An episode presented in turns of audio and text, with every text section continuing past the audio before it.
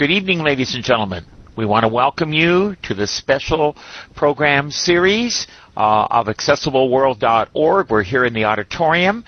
The date is May 25th, 2010. And once again, we welcome a very dear friend, uh, Ed Cooney. But let me say a few words first, and then we'll properly introduce him. As America enters the second decade of her third century, many of us worry about her future. Is the key to her future partially dependent on what she's learned from her past? Hence, who's learned from her, uh, from her pa- oh, hence, who's America? How and why was she conceived? Where has she been? What has she thought? What has she done?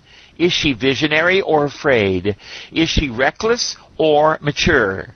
Is she still young, middle aged, or is she old?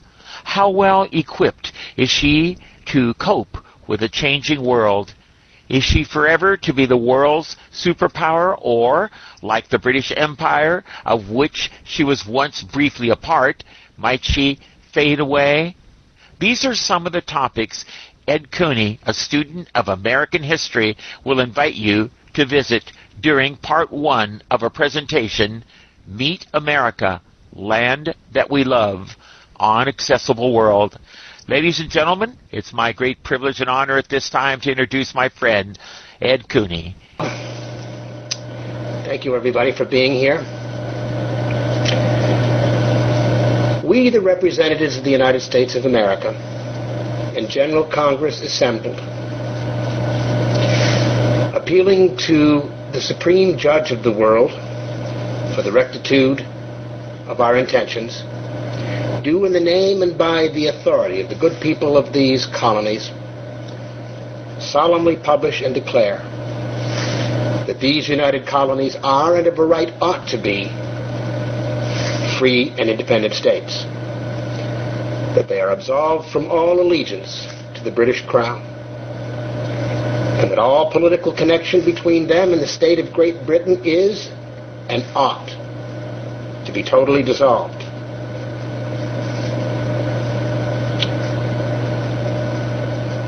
And that as free and independent states, they have full power to levy war, conclude peace, contract alliances, establish commerce, and to do all other acts and things of which independent states may and of right do. And for the support of this declaration, with a firm reliance on the protection of divine providence, we mutually pledge to each other our lives, our fortunes, and our sacred honor. Now, I've just read to you America's birth certificate. If a free nation is ultimately the sum and substance of its people who choose its leadership, who sets its policies, if the sum and substance of that is a breathing, living being, then I think we can look at America much as we look at ourselves.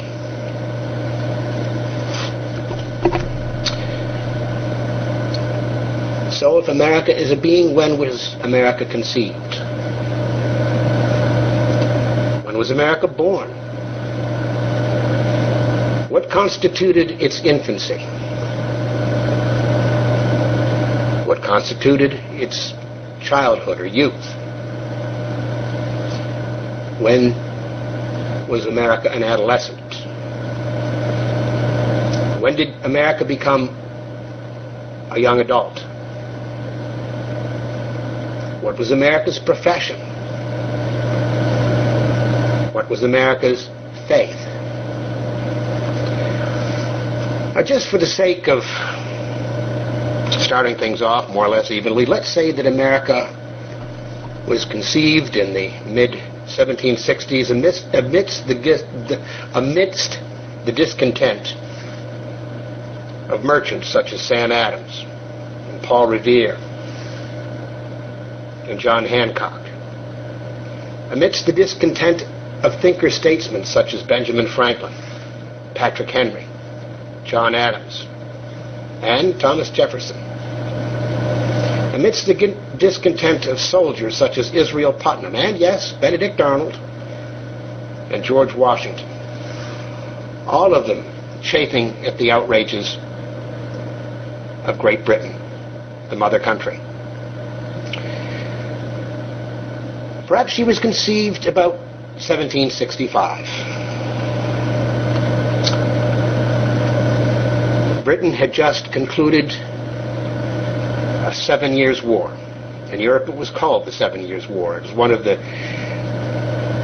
many conflicts that Britain and France had had. And the war was for dominance on the North American continent. The French had been seen antagonizing the Indians, making it difficult for settlers to move ever westward. And Britain went to work, went to war for her colonies. She was broke, and she needed to fill up her treasury. She had an empire on the other side of the world as well as in America. And so she began ask began to asking Americans to pay the freight. And Americans involved or, or uh, in a depression, which usually follows in the wake of war, didn't feel it had the money. And furthermore, it felt that Britain was asking more than was fair. It began with the Stamp Act, and then the Townshend Acts, and then, of course, the Boston Massacre. Every passing phase, they, things became increasingly tense. And there were the intolerable acts. There were the smuggling courts. There were British soldiers stationed in the homes of some of the more prominent citizens. There was the Quebec Act, in which every colony north of the Ohio was drafted into Canada. There were legislatures dissolved. The colonies had to resort to committees of correspondence. And then, of course, there was the First and Second Continental Congress. The colonists were very reluctant to break away from Britain. George, after all, was their king. And they shared much in common with their cousins overseas. The governor of Massachusetts, Thomas Gage, didn't really want to see a war. He wanted to prevent a war. He thought it was time to arrest Samuel Adams and John Hancock, who were raising hell all over Massachusetts. They were holed up in Concord, along with a large store of ammunition.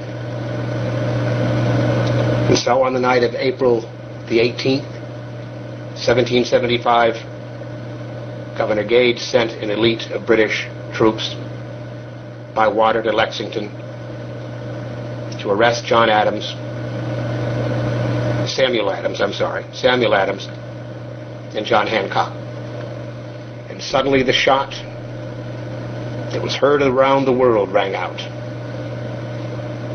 And the colonies and Great Britain were at war.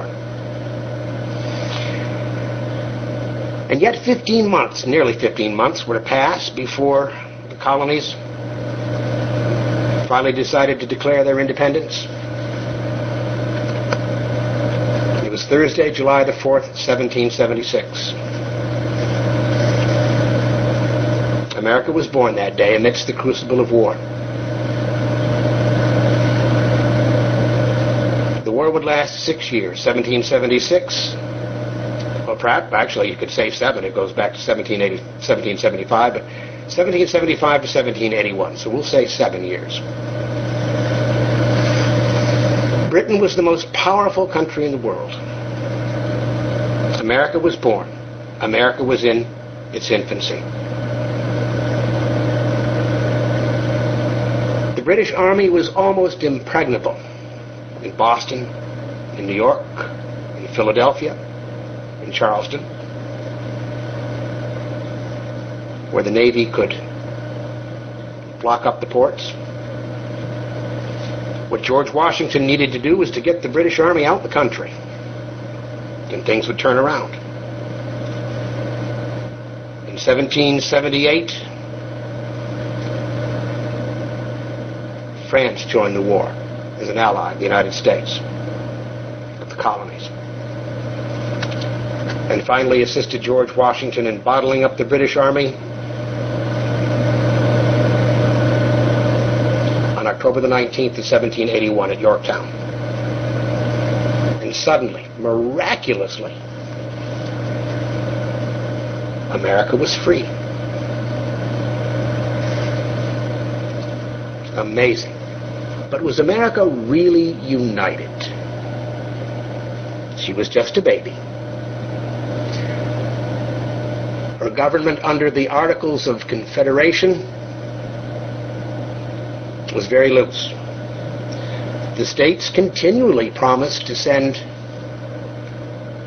funds to the federal government in Philadelphia. They didn't. They had their own problems. They had their own debts. Worse, they started quarreling with one another. Maryland and Virginia quarreled over rights to the Potomac River. New Jersey and New York quarreled over rights to New York Harbor and to the Hudson River and firewood being taxed. Vermont wanted independence from New York. Maine longed for independence from Massachusetts. The currency was no good. In fact, the currency wasn't good enough for to pay the taxes. The Massachusetts legislature taxed poor farmers. They couldn't afford it. I'm, of course, referring to Shays' Rebellion in 1786. Well, men like Washington and Adams realized that if the colonies didn't find a way to work together, the European powers would come in and make separate treaties with them. And things that had started out so promising would end tragically. There would be no united colonies. So in December of 1786, a convention was held in Annapolis, Maryland. Only five states sent delegates. But still, the situation was serious enough that it was decided that a constitutional convention should be held in the summer of 1787. The original idea was to repair the Articles of Confederation. No one knew what would come out of the convention. The convention, I think, was originally supposed to be in about the 10th of May, but it took 15 days for all of the delegates to show up. 12 of the 13 colonies sent delegates. There were 57 delegates there at the zenith of the convention. States didn't stay the whole time. The youngest delegate was John Dayton of New Jersey, and the oldest, of course, was Benjamin Franklin of Pennsylvania. and men such as Alexander Hamilton and James Madison and John Jay and George Mason of Virginia and Roger Sherman and Gouverneur Morris would debate the great issues of the day. And what came out of that was the most ingenious legal document in, the history of the world, the Constitution of the United States. I don't need to go into great detail about it. All of you know that it consists of three branches of the federal government the executive branch, the legislature, and the judiciary. I should have named the legislature first because Article 1 in the Constitution they adopted actually um, covers first the legislature. what's interesting about the Constitution is that it's primarily a structural document. It's not primarily a moral document. It's primarily structural. It allows for free government, but it also allows men to sin. After all, it upheld the slave trade until 1807. And it allowed, and it allowed Indians and blacks and other people in servitude to be counted as merely three-fifths of a human being. And yet there was a promise. And the promise was really in the preamble. We, the people of the United States, in order to form a more perfect union, establish justice, ensure domestic tranquility, provide for the common defense, promote the general welfare, and to secure the blessings of liberty to ourselves and to our posterity, do ordain and establish this Constitution of the United States of America. Think about it. How was this going to happen? How would we form a more perfect union? How could we be, what methods would it take to establish justice and ensure domestic tranquility? Providing for the common defense was reasonably straightforward. You'd build a strong army. How about promoting the general welfare? What exactly did that mean? Well, fortunately, we had excellent leadership. The convention would last until September the 17th. And those still in attendance, still in attendance would adopt the Constitution, would adopt the Constitution by a vote of 39 to 3. Three-fourths of the colonies would, it would take three-fourths of the colonies to adopt, to ratify the Constitution. The first state to ratify would be Delaware in December of 1787. And the ninth state to ratify was the state of New Hampshire on June the 21st of 1788. New Hampshire would be followed by Virginia, New York, North Carolina. And Rhode Island wouldn't adopt the Constitution until 1791. There was only one person who would be chosen and was almost unanimous to guide us through the, our early days as we went from our infancy into our youth. His name was George Washington.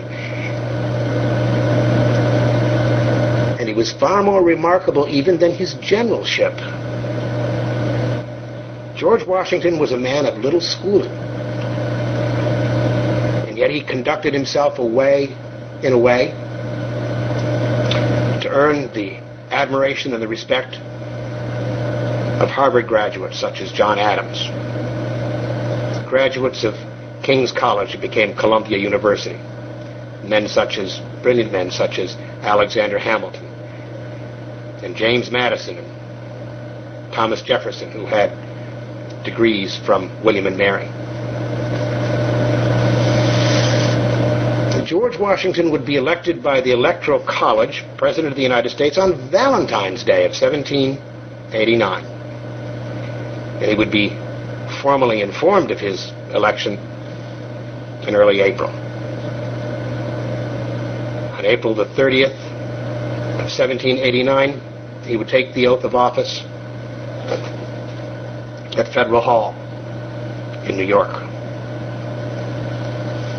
There was no Chief Justice. Robert Livingston would administer the oath of office. He was Chancellor of New York. I don't exactly know what the Chancellor of New York did, but that was Robert Livingston, and he administered the oath of office. And the amazing thing about George Washington was his capacity to construct the federal government. The Constitution didn't give guidelines on how the the federal or how the executive branch should be structured. But in just about nine months' time, George Washington constructed the executive branch, the Department of State. He would ask Thomas Jefferson to come back from France, where he was minister to France, to run the State Department. His aide de camp, the brilliant Alexander Hamilton, would run the Treasury Department. His old friend from Revolutionary days, his artillery captain, old John Oxnaux, would run the War Department. And his neighbor Edmund Randolph would be the first Attorney General. He would also appoint in that time the first five members of the Supreme Court. The Judiciary Act of 1789 be passed.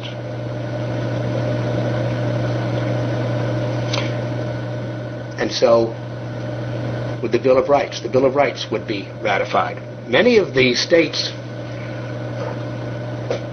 that originally balked at adopting the Constitution said that they would adopt the Constitution if it would include the Bill of Rights, outlining the rights of the press and the people and the states. And so the first ten amendments were ratified by September of 1790. There was one other piece of legislation that was passed. It's rather fascinating when you think about it. Young America was in debt $35 million. Not a lot of money today, but it was big money back then. About $11 million of that 35 million was owed to France and the Netherlands and I think Spain. The other 25 million dollars we pretty much owed to ourselves, to merchants and so forth, to suppliers of equipment, the rest. In order to do this, Alexander Hamilton, who had put together our coinage, thought the federal government should pay the war debt. And these war debts were in the form of bonds, bonds that had been the, the southern states, many of the southern states and the, and, and the planters had, had sold their war bonds for a fraction of their worth. And so there were many people in the South that didn't like the idea of this elitist from New York enriching his friends in the banking business. But there was a political deal. It was the first major political deal that was made in 1790. Hamilton got together with James Madison and Thomas Jefferson and they worked it out. It was a real estate deal. One of the things the South wanted very much was to move the capital geographically closer than New York. And so it was agreed that in 1792, the federal government would move from New York to Philadelphia, and perhaps by 1800, it would be ready to settle in a federal territory that would be carved from the states of Virginia and Maryland. I'd say that George Washington, even before the first year was done, had was passed, had done enough to be voted to anybody's Hall of Fame. And of course, he was unanimously reelected in 1792. His second administration wouldn't be quite so smooth. One of the things Americans knew how to do very well was to protest, to rebel. And the farmers of western Pennsylvania, their primary crop was corn. But it was much cheaper, much more profitable to market that corn as whiskey. People liked whiskey. People bought whiskey. They got a better pro- profit for the whiskey. Well, the country was broke. And the federal government needed the taxes. And so Alexander Hamilton and the Federalist Congress and President Washington agreed to a whiskey tax. And the farmers of western Pennsylvania rebelled. Washington knew full well that one of the things he had to do was to enforce the writ of the federal government. And so in September of 1793, he started west from Philadelphia at the head of an army of about 14,000 men. It was an army larger than the Continental Army was at any time during the Revolution. He didn't go all the way. And the rebellion was short lived. There were some casualties. But most people were pardoned, and the tax was paid.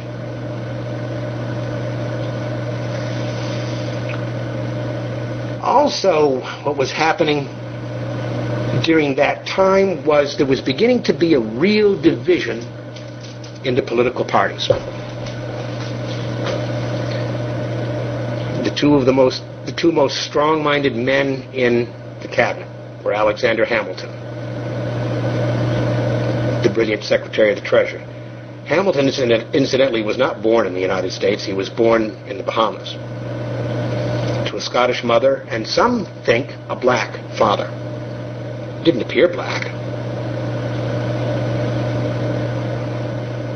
But he was a man who made it on his own. And he was a man with his own ideas. And he didn't suffer fools very gladly. He was a bit of an elitist, and like many Federalists, people who those with the those those their their theory was a strong central government that would support banking and industry. On the other side was Thomas Jefferson, the former minister to France, the author of the Declaration of Independence, who believed the government should be smaller. Yeoman farmers were his idea of what the United States would look like as it grew diffused power among the states. And so they began to clash. They even differed in their foreign policy. And this brings me to the second problem that, uh, that President Washington faced in his second administration.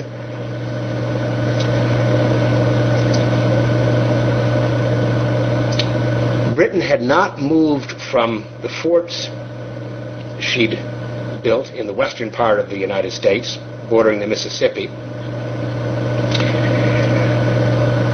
And George Washington wanted her out of there. She was involved in a war against France. As I said earlier, one, one of her many innumerable wars with the French. The Fra- France was still in revolution, but she was at war with Great Britain. And France thought that it was time for us to help her out. And Thomas Jefferson thought the same. And President Washington sent the Chief Justice of the United States, John Jay, off to Great Britain to see if he could work out a treaty between Britain and the United States. And he was partially successful. The British agreed to abandon the forts in the west and to give us free passage to the Mississippi River. What she didn't agree to was to stop boarding American ships and impressing American citizens into her service. Washington would like to have stood up more firmly to the British government, but assessing his country and its resources, he decided he just couldn't risk a war. So he signed the Jay Treaty and recommended that it be adopted by the Congress. And it was, barely. But the luster was off, even for President Washington. And by, 17, and by 1796, after eight years in the presidency, he was nearly 65 years old. It was time to retire. And so, on September the 19th of 1796, um, in the um, in the Daily Enquirer, I think it was called, in Philadelphia, there was a letter from General Washington to the people of the United States announcing his retirement. There were two things he recommended. He, recommend, he recommended first that we not be involved in alliances with Europe, that we have commerce with all, but no firm political alliances. And we would keep that for about a hundred years. And he also recommended that we refrain from organizing into political parties. But that process was already underway. There's an aside here. I think I, I need to point it because it's rather fascinating when you think about it. Hamilton and Jefferson, who were the leaders of the two political parties, established newspapers. And, and Jefferson's is most interesting. Jefferson was Secretary of State, hired a gentleman by the name of Philip Freneau, F-R-E-N-E-A-U, as a clerk in the State Department. He's paid by the taxpayers. But he put out the National Gazette for two years as a clerk in the State Department. The Gazette of the United States was put out by a gentleman under the direction of Hamilton named John Fenno, F-E-N-O. He had Fenno and Fenno. Now, as far as I know, that was not paid for by the taxpayer. So political parties were well underway. They couldn't be stopped. Washington saw them as instruments that could only cause unrest. It was his idea, and I think the idea of many of the Federalists, that the country should be ruled by the better born anyway. By men and, well, I suppose by men, not women back then, but by men who had the time because they had the resources to give to public service. It was unrealistic, and of course, it didn't happen. And in 1796, we had our first election.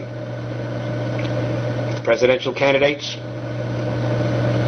were Vice President John Adams for the Federalists and Thomas Jefferson for the Democratic Republicans. Now, in those days, the candidate who got the most votes in the Electoral College was president. Candidate who got the second most votes was vice president.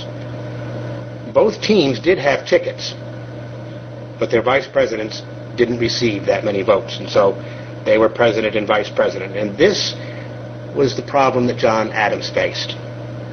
Remember, I already pointed out that there were differences between Jefferson and Adams in the area of foreign policy. France was pressing America hard to become involved in the war against Great Britain. After all, she'd come to our aid. Jefferson, as vice president, would often, in a very real way, undermine John Adams. He would receive visits from the French delegation in Philadelphia. And it was very difficult for John Adams negotiate his way through this chaotic situation. But he did. His crowning achievement was that he kept us out of war with France. It was close. There was the XYZ affair. You know, if, if, if you want to ask questions about these, you can. There was the XYZ affair, where France wanted to charge us a lot of money even to negotiate. Even though she wanted our help, she was going to charge us, she was going to charge the United States government for negotiating with her Foreign Minister Talleyrand. And of course, that outraged the American people, and they said, not one cent for tribute. Um, John Adams made a fatal mistake, though. With all of the pressure on him, he supported adoption of the Alien and Sedition Acts. An alien who was not a citizen, an alien, of course, by definition, is not a citizen of the United States. If thought to be subversive, could be expelled from the country by order of the president. Citizens of the United States, if they owned a newspaper and they were too critical of the President of the United States, could be fined and even jailed. It was, an, it was a very elitist piece of legislation. It did have a time limit on it, and of course it did run out in 1801. But it did Adams irreparable damage. And so we come to the Revolution of 1800. Adams and Jefferson would square off again.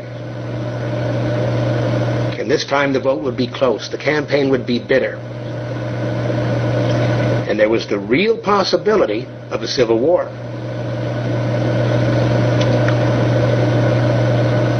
When the, when the Electoral College reported,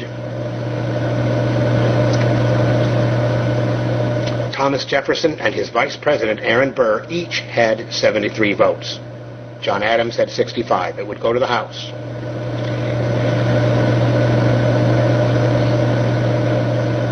House, of course, would eventually choose Jefferson. Adams knew that he knew that it would.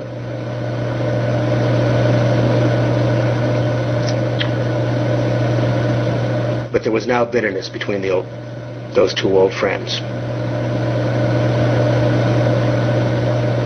Thomas Jefferson would take office on the 4th of March, 1801. And he delivered one of the most conciliatory inaugural addresses I've ever read. We are all Republicans. We are all Federalists. A marvelous address. And it did a lot to heal things. Now, as I said at the outset, I'm not, I time won't permit me to go into everything, but I, and I'm only going to hit the high points.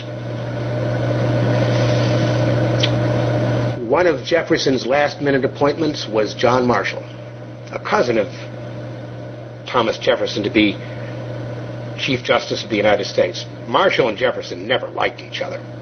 Marshall was a Federalist, Jefferson, of course, being a Republican, but the but the but the discontent, the, the unhappiness between them went way beyond that.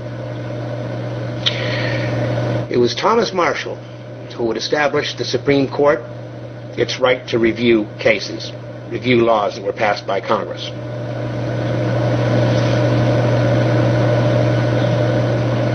That started with the case called Marbury, Marbury versus Madison. Uh, I'm not going to go into the into the case, but it was it was um, a case where an appointment had been made but the commission hadn't been delivered. And Jefferson didn't want to appoint um, Marbury. Marbury sued. And the Supreme Court ruled that Jefferson was right.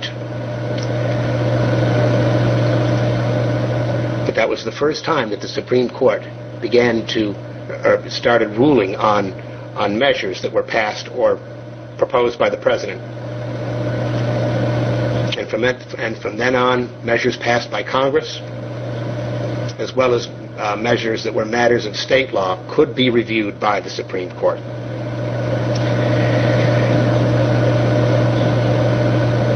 In 1802, the 12th Amendment to the Constitution was passed,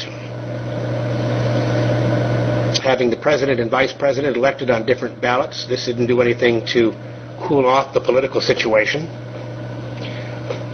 But the big measure, the big achievement of the Jefferson administration was, of course, the purchase of Louisiana. By this time, Napoleon was ensconced in France, and he was an emperor. He soon realized that he couldn't fight in Europe and administer the Louisiana Territory. And he certainly didn't want Britain to get a hold of it. And so in 1803, Jefferson sent James Monroe and Robert Livingston to France to negotiate the possible purchase of the Louisiana Territory. And he purchased it for about $15 million. Was about four cents an acre. The United States doubled in size. And Jefferson sent his secretary, Meriwether Lewis, and William Clark, who I believe was a cousin of the, um, or maybe a nephew of George Rogers Clark, who had been um, a revolutionary general during the Revolutionary War. Revolu- yeah, better be a revolutionary general in the Revolutionary War, a general in the Revolutionary War, fighting in the western area of the United States. The trip would begin in July of 1804 and conclude in September of 1806. Uh, they would survey the area. They would negotiate with the Indians. They would go all the way from St. Louis to the Pacific coast. The Louisiana Purchase went from the Mississippi to the Pacific coast, touching the Pacific north of Spanish California and south of British Columbia. It was a triumph for Jefferson. But the second problem that Jefferson would face in his second term was the Embargo Act. Britain and France again were pushing the United States to become involved in a war it wasn't ready to fight. Jefferson hated to defy France. But he knew, as did Washington, that we were not ready to be involved in a major European war. And so he issued an embargo, which of course meant that the merchants and bankers and businessmen of the Northeast and even, even the Cotton South could not trade with either the British or the French. Now, as was the case with the Louisiana Purchase, many strict constructionists in Jefferson's party understood this to be unconstitutional. And in the North, the merchants of New England and New York were especially angry because the Depression set in. There was no income. So finally, at the end of his administration, he repealed the embargo. Sec- he would be succeeded in 1809 by his Secretary of State, James Madison. James Madison is known, of course, as the father of the Constitution. And Madison, like Jefferson, would try to keep us out of war. But war was inevitable. And in June of 1812, war was declared. The merchants didn't want it, but the war hawks of the West, who charged that the British were stirring up the Indians and making it hard to sell land in the Ohio Territory. That territory that had the Ohio River on the south, the Mississippi on the west, the Great Lakes on the north. It was difficult for settlers to move in. because of the activities, the warlike activities of the Shawnee Indians. The Shawnee Indians had two great leaders. One was Tecumseh. He was the military and political leader. The other was the prophet. And William Henry Harrison, who was the governor of Indiana, general in that territory, but of course um, fight the Battle of Tippecanoe in 1811 and defeat the Indians, and the prophet would die.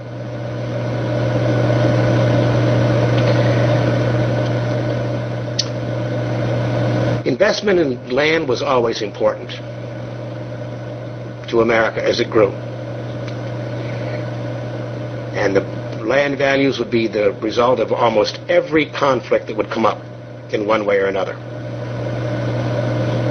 And so by 1812, men like Henry Clay and John C. Calhoun, South Carolina, South Carolina had a lot of investments in the in the West. Press grant for the declaration of war, and so war was declared. And it started out badly. I'm not going to go through the whole war; it would be meaningless. Um, I'll just touch on the high points. It started off very badly. Um, William Hull, who was an old um, Revolutionary War commander, was put in charge of an invasion into Canada. Men such as Clay and Calhoun, Webster, and so forth wanted to see us take Canada, annex Canada. He invaded Canada, but then he got scared. He thought he would be surrounded by the Indians, and so he retreated back to Detroit. And he was surrounded and besieged and defeated. In fact, he was court-martialed, even sentenced to death. But because of his past service, James Madison pardoned him. Things would go a little better in 1813. Even though Britain had a superior, a superior navy, Oliver Hazard Perry would defeat the British Navy on Lake Erie. And he would telegraph President Madison, We've sighted the enemy and they are ours. In October of 1813, William Henry Harrison did invade Canada. And he came to war with Tecumseh. And this time, Tecumseh was defeated and killed at the Battle of the Thames. And while he was in Canada, he invaded Troy. Troy is now known as Toronto. It was called Troy back then. He invaded the city. He didn't occupy it, but he burnt several government buildings. And the British would retaliate. When they invaded Washington the following year, they would burn the White House and the Capitol. 1814, as I say, was the final year of the war, and it, would, it was marked by the invasion of Washington, D.C. by the British. And of course, the British would eventually move out to Fort McHenry, where Francis Scott Key, while visiting a British ship, saw our gallant flag, our gallant star-spangled banner waving in the breeze. The war would end on Christmas Eve, 1814. The only problem was nobody told Andy Jackson about it. Andy Jackson, Andrew Jackson was down in New Orleans. And they got word that a British, the British fleet was about to invade the city. And so on January the 8th, 1816, the Battle of New Orleans took place. You know, we only lost eight men and 20 wounded. The British lost 2,000. It was the most incredible battle in the history of warfare. And of course, America had a hero. The war was over. And it was what they called the era of good feeling. A gentleman by the name of James Monroe was elected president in 1816, another Virginian.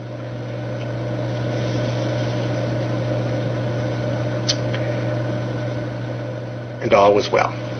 Until 1820.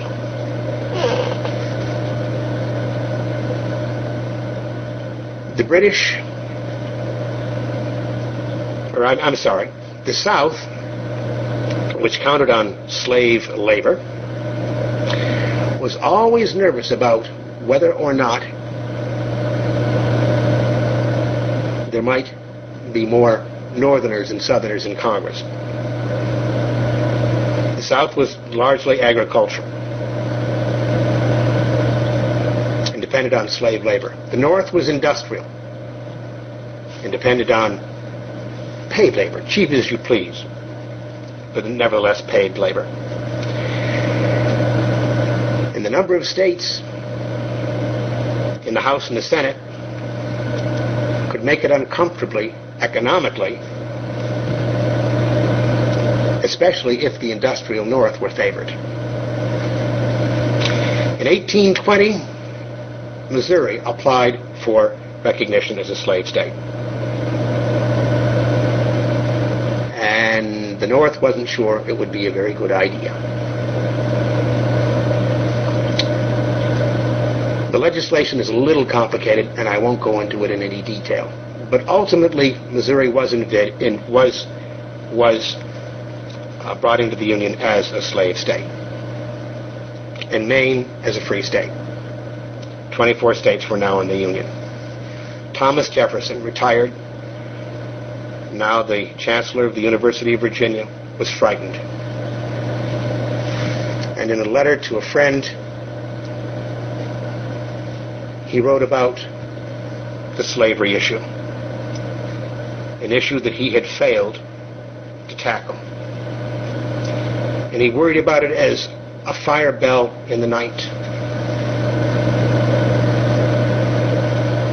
the demarcation line that said that slavery could not there couldn't be slavery except in the state of Missouri above 36 degrees 30 minutes paral- uh, north was a demarcation line. And Jefferson said that a demarcation line and the passions of men, the line would grow deeper and deeper and deeper. And eventually there would be conflict. Moral issues would increase the passions of men, as would money. And so it would come to pass. In 1824 was a special election.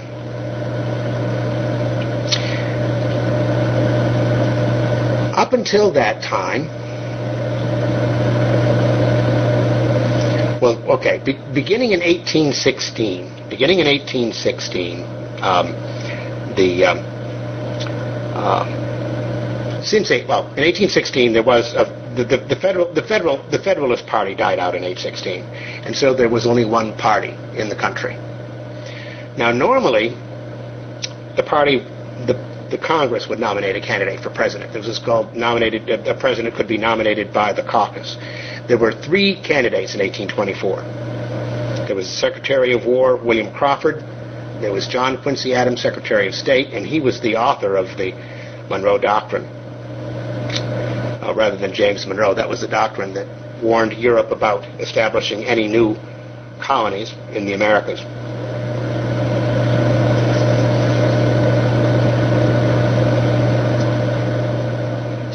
Caucus nominated uh, John Adams in 1824. Or I mean, I'm sorry. The caucus in 1824, the Congressional Caucus nominated John, or uh, nominated um, um, William Crawford. But the state legislatures also nominated candidates, and they would nominate Andrew Jackson. The, leg- the state legislatures in the South and in the West would nominate Andrew Jackson, the hero of New Orleans. And the legislatures in the North and the East would nominate John Quincy Adams. And again, the election would be close. Jackson would have 84 votes, electoral votes. And Jackson would have, or, and, and um, John Quincy Adams would have about 65 or 70. And it would go to the House of Representatives. The Speaker of the House at that time was Henry Clay. And Henry Clay decided that the best way to become president someday, the best way to become president someday would be to become Secretary of State. And so he gave his votes to Adams, and Adams appointed him Secretary of State. Jacksonians announced this as a corrupt bargain. It wasn't fair. The man who'd gotten the most popular votes was not going to be president, and they resented it. John Adams was about as honest a man as you could possibly imagine. And he claimed that he gave the Secretaryship of State to John to to um, Henry Clay because he was the most qualified man to have it. But the Jacksonians never believed it. And so John Quincy Adams, as bright as he was, as much integrity as he possessed, would not accomplish anything, or much of anything. The only significant piece of legislation that was passed during the Jackson administration was money for the establishment of the Smithsonian Institute. The corrupt bargain did him in, if in fact he consciously engaged in that corrupt bargain. I want to talk, take a minute and talk about Andrew Jackson. Andrew Jackson would be elected in 1828, elected president in 1828. Andrew Jackson, plain spoken, ambitious, a lawyer, a judge, a man who it's pretty hard to get along with some, sometimes. Rough, ready. um, orphaned, very young. Uh, he was a he was a, a, prisoner of the British during the Revolutionary War. He was living in South Carolina at the time. He and his brother were taken captive by the British. Never liked the British after that. He would be elected president of the United States, and it was a bitter campaign. And the thing that people picked on Jackson about was the fact that he had married his wife, Rachel Robards, when she wasn't divorced in 1791. He eventually discovered the error, and when the divorce came through, he married her again. But Andrew Jackson fought more than one duel over insults to his wife. The Jackson era would be an era in which democracy would widen in, this, in the western states. No longer would a man have to own property to vote. Debtors' prisons would be gone. Expansion would increase. And of course, Andrew Jackson would pick a fight with just about anybody. And one of the people that he had a very hard time was with with was Nicholas Biddle. Nicholas Biddle was the president of the Bank of the United States, which had been established during the Madison administration in, in, seven, in 1815. And in the Bank of the United States is where the, where, where, the, where the federal government kept all of its funds. And he thought it was too elitist, and he decided to get rid of it. And he did get rid of it. The second major issue. And again, we get back to the slave issue. Was the tariff of 1828. Remember, as I said earlier, the South being largely agricultural, depending on trade with Europe, didn't like high protective tariffs. The industrial North depended on protective tariffs to protect its industries a manufacturer who wanted to sell something in the United States would have to pay a tariff.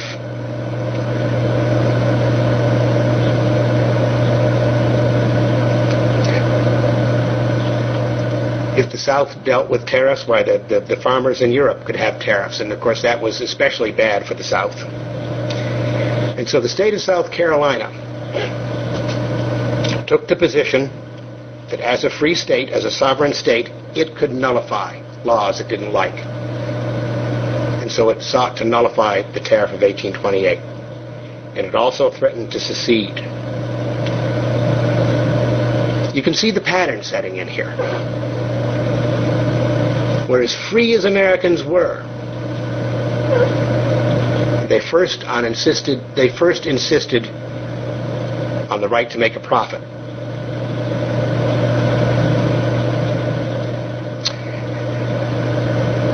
no state would secede on Andrew Jackson. He just wouldn't have it. His vice president was John C. Calhoun from South Carolina. And these two willful men met at a Jefferson Day banquet in 1830. And people everywhere were interested to see how they would handle the toasts that were made that night. Andrew Jackson, sitting across the table, picked up his glass and he toasted to, to the Union. It must be preserved. And Vice President Calhoun's toast was to our liberties first, and then to the Union most dear.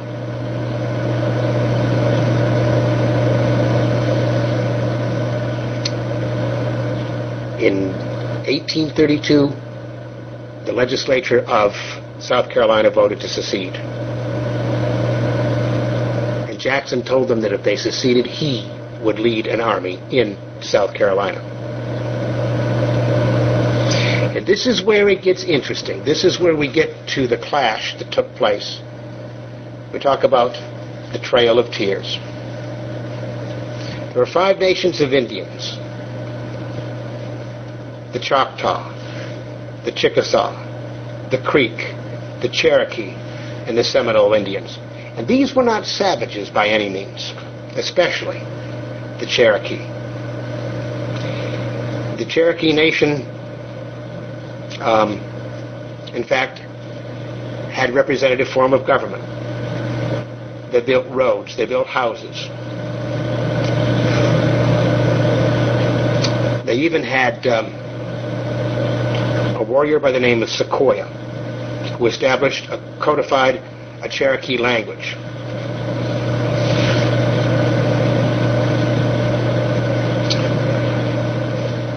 The reason South Carolina was the only southern state to secede, and this happens to be what I have gathered from my reading, the reason why the other states didn't secede was because Jackson had made an agreement with them. He would help them clear their lands of these Indians if they would stay in the Union. And so beginning in 1832, they began to move the Choctaw, the Chickasaw, the Creek, the Cherokee, and the Seminole west. Expansion, land speculation, that's what it's all about.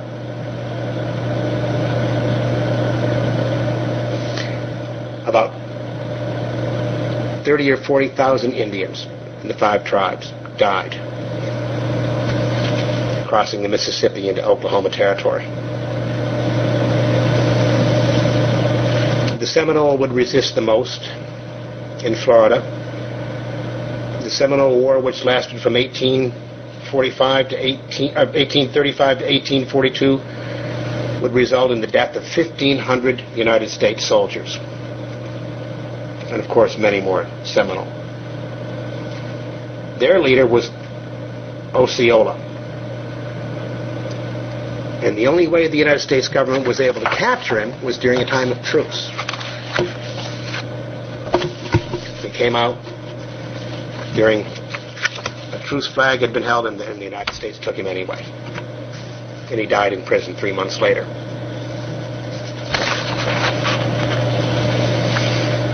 I think we're getting short on time, and we're getting close to the. But I want to go up to the Mexican War, and then I think we'll we'll stop here for tonight. Um, I talked about the steady population of the United States. I want to give you somewhat of an idea as to how the population increased. Because it's a major factor in the move west. The U.S. population in 1790 was 3,929,214. In 1800, it was up to 5 million. 308,000 to 483. I could give these these numbers um, basically in, in, just broader figures. I mean, you're not going to remember all of these numbers, but but from 3 million to 5 million in, in, in 1800. 1810 we were up to 7 million. By 1820 we were up to 9 million. By 1830 12 million. And by 1840 17 million. You can see it's growing We go up to 23 million by 1850 and 31 million by 1860. The next major issue was, of course, Texas. Texas would be a major factor in the expansion of the United States. Americans began moving into Texas in the 1820s. The government of Mexico pretty much left Texas alone until about 1830. Americans were moving in and bringing their slaves. Um, and the Mexican government decided in 1830 the Catholic Church decided that slavery was a sin, and they, outlawed, and they outlawed slavery in Texas. You can imagine what happened after that. Texas wanted to rebel. John Quincy Adams and Andrew Jackson both had agreed to purchase Texas.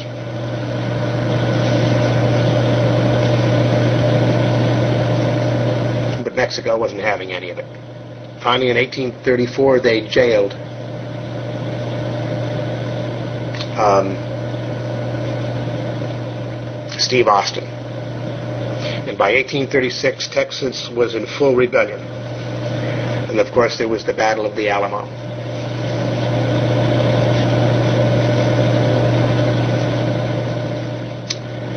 One hundred and eighty-five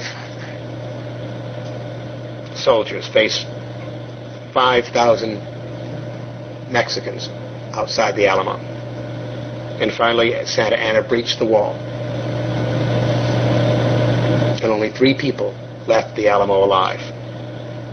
A woman and her 15-month-old child and a slave. And the reason that Santa Anna let them live was to go and warn Sam Houston that he better surrender.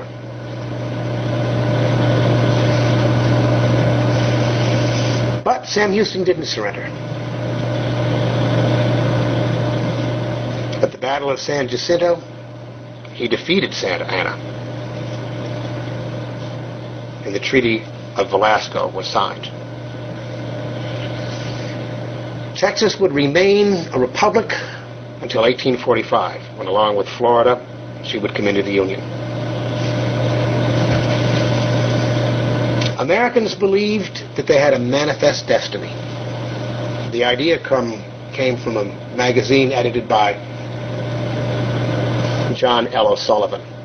It was his United States Magazine and Democratic Review. And he believed that Providence had willed the American people for the fulfillment of our manifest destiny to overspread the continent allotted by Providence for the free development of our yearly multiplying millions. And the American people bought it. They weren't settling North America because they had to. They were selling, settling America because it was their destiny. This was young America. This was young America. So I asked the questions again. Um, what was it really all about? Young America had been free since 1781. And here it was, 1845. What was she free for? Was she free to grow or free to expand? And there's a difference.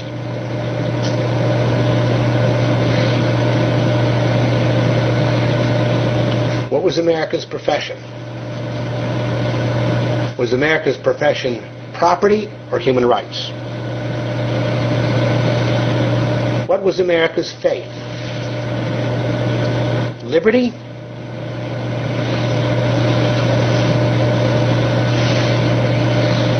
Was liberty her faith? Or was money her faith? Only time would tell. Thank you, Bob.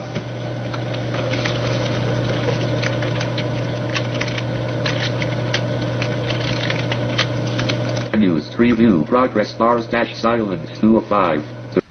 There we go. Is anybody there? Yes, we are here. Uh, I want to thank you, Ed, for this is just a fabulous survey, uh, just full, uh, yet full discussion of American history. If someone uh, said, you know, my history is a little shaky or I don't remember, I've been in school a long time, this is just outstanding. Let's see if anybody has any questions along the way, please. World Auditorium. chat Yeah, extends n- equal n- minutes nice job, uh, Ed. Um, I, I was was the um, was that Shays Rebellion you were discussing? That was that the, that wasn't the whiskey rebellion, and was it in Pennsylvania or Massachusetts? I was just trying to remember. We read a book on on it, and I I just wondered the, whether they were the same event. Uh, the Shays Rebellion was in Massachusetts, and that was in the spring of 1786. Uh, and that was where uh, the legislature had um, was increasing the the taxes on, on the, land, the, poor, the, the land of, far, of farmers in western Massachusetts, and they didn't have the money to pay it. Uh, they thought the taxes were unfair, and of course, they did what Americans do at a time like that. They took their shotguns and they surrounded the legislature, and, and um, shots were exchanged. Uh, Daniel uh, Shays would not be captured. He would go into he would he would die two years later in Vermont uh, in poverty, um, and uh, he. Uh, but there were some deaths. But that was the Whiskey Rebellion was um, in Pennsylvania. That was in that was in 1793. That was when George Washington um, headed the 14,000 man army that left Philadelphia and marched into western Pennsylvania to quell that rebellion. That was where the the the farmers whose primary crop was corn, uh, they would, um, as I said, that, that it was easier to sell corn as whiskey than it was in its regular state. It was much too bulky in its regular state, and it wasn't as profitable. So, those are the two different rebellions. And also add, um, much as I love Jackson, I think you know he was he was uh, hard to get along with, but did he not, uh, by destroying the Bank of the United States um, and had what he created the sub treasury system and all that, did it not lead to a terrible depression, the Panic of 1837, uh, which he left to Van Buren, and Van Buren has to deal with that, which he's not able to. But uh, what do you think of that? I mean, could you comment on that, please? I mean, destroying the bank was a mistake, was it not? Yeah, I, I think it was a mistake. I don't know whether it was. I don't. No, uh, I, this is a little difficult for me because I don't. He issued what he called specie. Uh, whether the specie, whether that created the inflation and, and the, the, the other banks began to fail. Um, you know, usually the, the depressions of the 18 of the 18 um, hundreds were, were, were very volatile. Um, yeah, I, I think I think Jackson deserves blame for the Depression of 1837. Uh, ja- uh, Van Buren, of course, had to clean up the mess, as you pointed out, and wasn't able to do it. I mean, uh, because again, the Democrats back then didn't believe uh, that it was constitutional for the federal government to become involved in stuff like that. In fact, back then, it was the Whigs that would become Republicans. You know, the um, the merchants and the bankers and the you know, the Teamsters and stuff like that. These people were the people that wanted the federal government to build roads and canals and harbors and and uh, uh, establish banks that would, you know, give them easy money, um, you know, money for land development and so forth. So yeah, you're exactly right. I, I think Jackson I don't love Andrew Jackson. I have a real hard time with Andrew Jackson. I, I, I think he was a very, just a very willful person. Um, but he had some admir- admirable characteristics. There's no doubt about that. Um, but he was, in fact, you know, his comment when it came to moving the Indians is that it's better to move them than to slaughter them.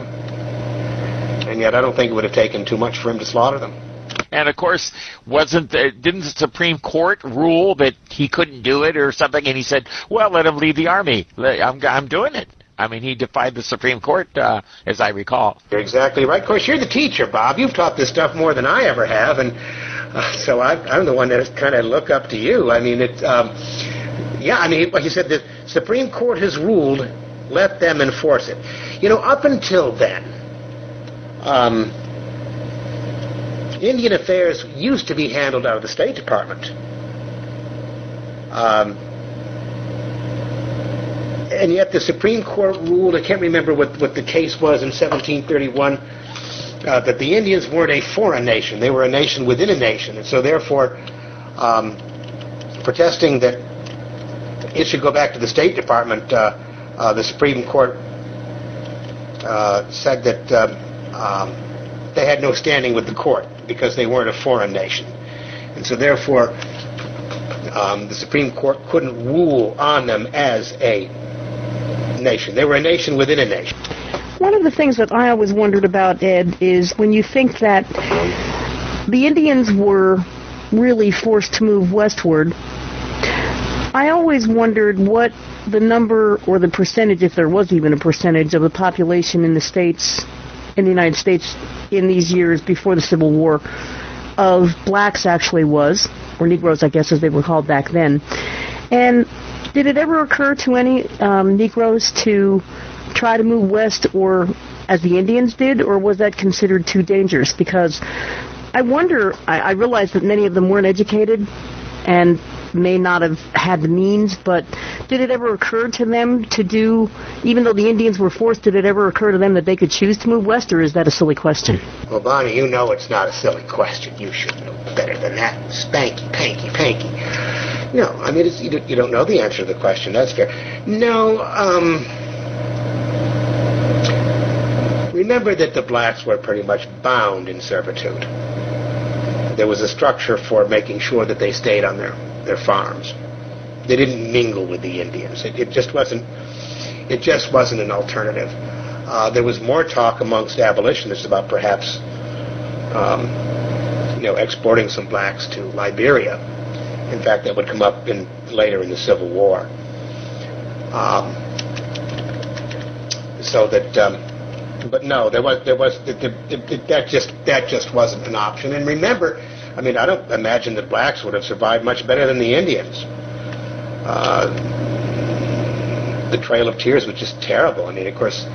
Um, so no, I mean, it just never was an option. I think uh, when they did open land up, uh, I, and I don't know if this was after the, it must have been after the Civil War, but a lot, some settled in Oklahoma, but generally they weren't too welcome in where white people were settling. I think that that was a problem, but they did settle around, but beforehand they were indentured slaves, pretty much. And uh, I was, see, what was my quote? I just get back to Andy Jackson. Uh, I kind of always thought he, I'd heard that he was kind of a little off his rocker. That um, he one, one thing he was, uh, you know, he was the guy that shot the uh, English guys down in Florida. They almost executed. They almost hung him for that then because they were foreign representatives, and then he de- actually, de- you know, where you shoot every tenth person. He did that to one of his troops because they were disobeying orders or running again, uh, not fighting. And uh, he was always fighting duels, so he had a lot of lead in it, bullets still in him, and he actually drank lead for um, medication. So they thought he might have been a little bit, uh, it might have affected him. Yeah, I mean, he was a real character, Don. He really was. I think he was a little crazy. I really do. I, um, I don't. I mean, obviously he was functional, and he had he had an idea of what he wanted to do, and of course he was always, you know, looking out for his own. Um, yeah, he fought about six or seven duels, and uh, he carried an ounce of lead under his heart uh, for the rest of his life. I mean, it's just incredible. I mean, the, the man lived to be, what was he? Born 1867, died in 1767. Born in 1767, died in, in uh, on June the 8th of 1745. Um, he was addicted to tobacco, you know, smoked pipe, corncob pipe, and coffee. He didn't, as far as I know, he didn't drink much hard liquor. But I mean, he lived a re- he had a hell of a rough physique. There's no question about that. And I mean, the Indians called him Long Knife. Um, that he was a, that he was cruel, that he was crude. There's a little question about that. Um, but he had a he had a strong will. Um, he had a capacity for getting people to follow him. Um, know, except for the Indians, and, and the Indians, as far as I'm concerned, are the big mark on his record. But except for the Indians, I mean, um, there was elitism in the country, and some of the things that were accomplished in his administration, such as, uh, um, you know, states began to uh, allow non-property owners to to vote and and and to allow for squatters' rights on on public lands and and uh, did away with debtors' prisons. Um, there's no question, but that he, you know, he achieved some some good things, uh, but it's it's he's the president that's he, he in fact he's the hardest president for me to like. Um, Grover Cleveland is next, but but um, and Woodrow Wilson kind of comes after that, but a very distant third. But uh, Andrew Jackson is just just impossible. Wasn't the another thing on that? Was you know that I they were saying the National Bank was kind of actually owned. You know they they were supporting a number of legislators in Congress. Now that could have been fixed. They didn't have to get rid of the bank to, to control that, but uh, that was another argument. Well, you're right about that, Don. Uh, in fact, Daniel Webster um, was the bank's lawyer. I mean, you know, uh, uh, special. I mean, um, conflict of interest laws were very loose back then. but I, I think I, both, I think both Webster and Clay um, were employees of the Bank of the United States. So I mean, there were a lot of cross purposes there, and of course, they both cordially despised Andrew Jackson. Well, I think uh, at this point, you know, we can go on. You guys can talk after, but officially we're going to uh, wind up the program. But again, Ed, and uh, you, as usual, they just get better and better. You could just feel and hear the passion and the research that you've done. We thank you so very much. I think we're due back um, July 27 for part two. Uh, June June 22nd, we have another special program. Ira Fistell will do his part two on the life and works of Mark Twain. So we're trying to find various ideas, and if and, and we may have a surprise for you. I've got to write a letter on that, but I won't say it now until it's been confirmed. But uh, we try to come up with uh, programs, but certainly at the top here, or near the top, always is Ed Cooney, and we thank you so very much, Ed, for an outstanding job.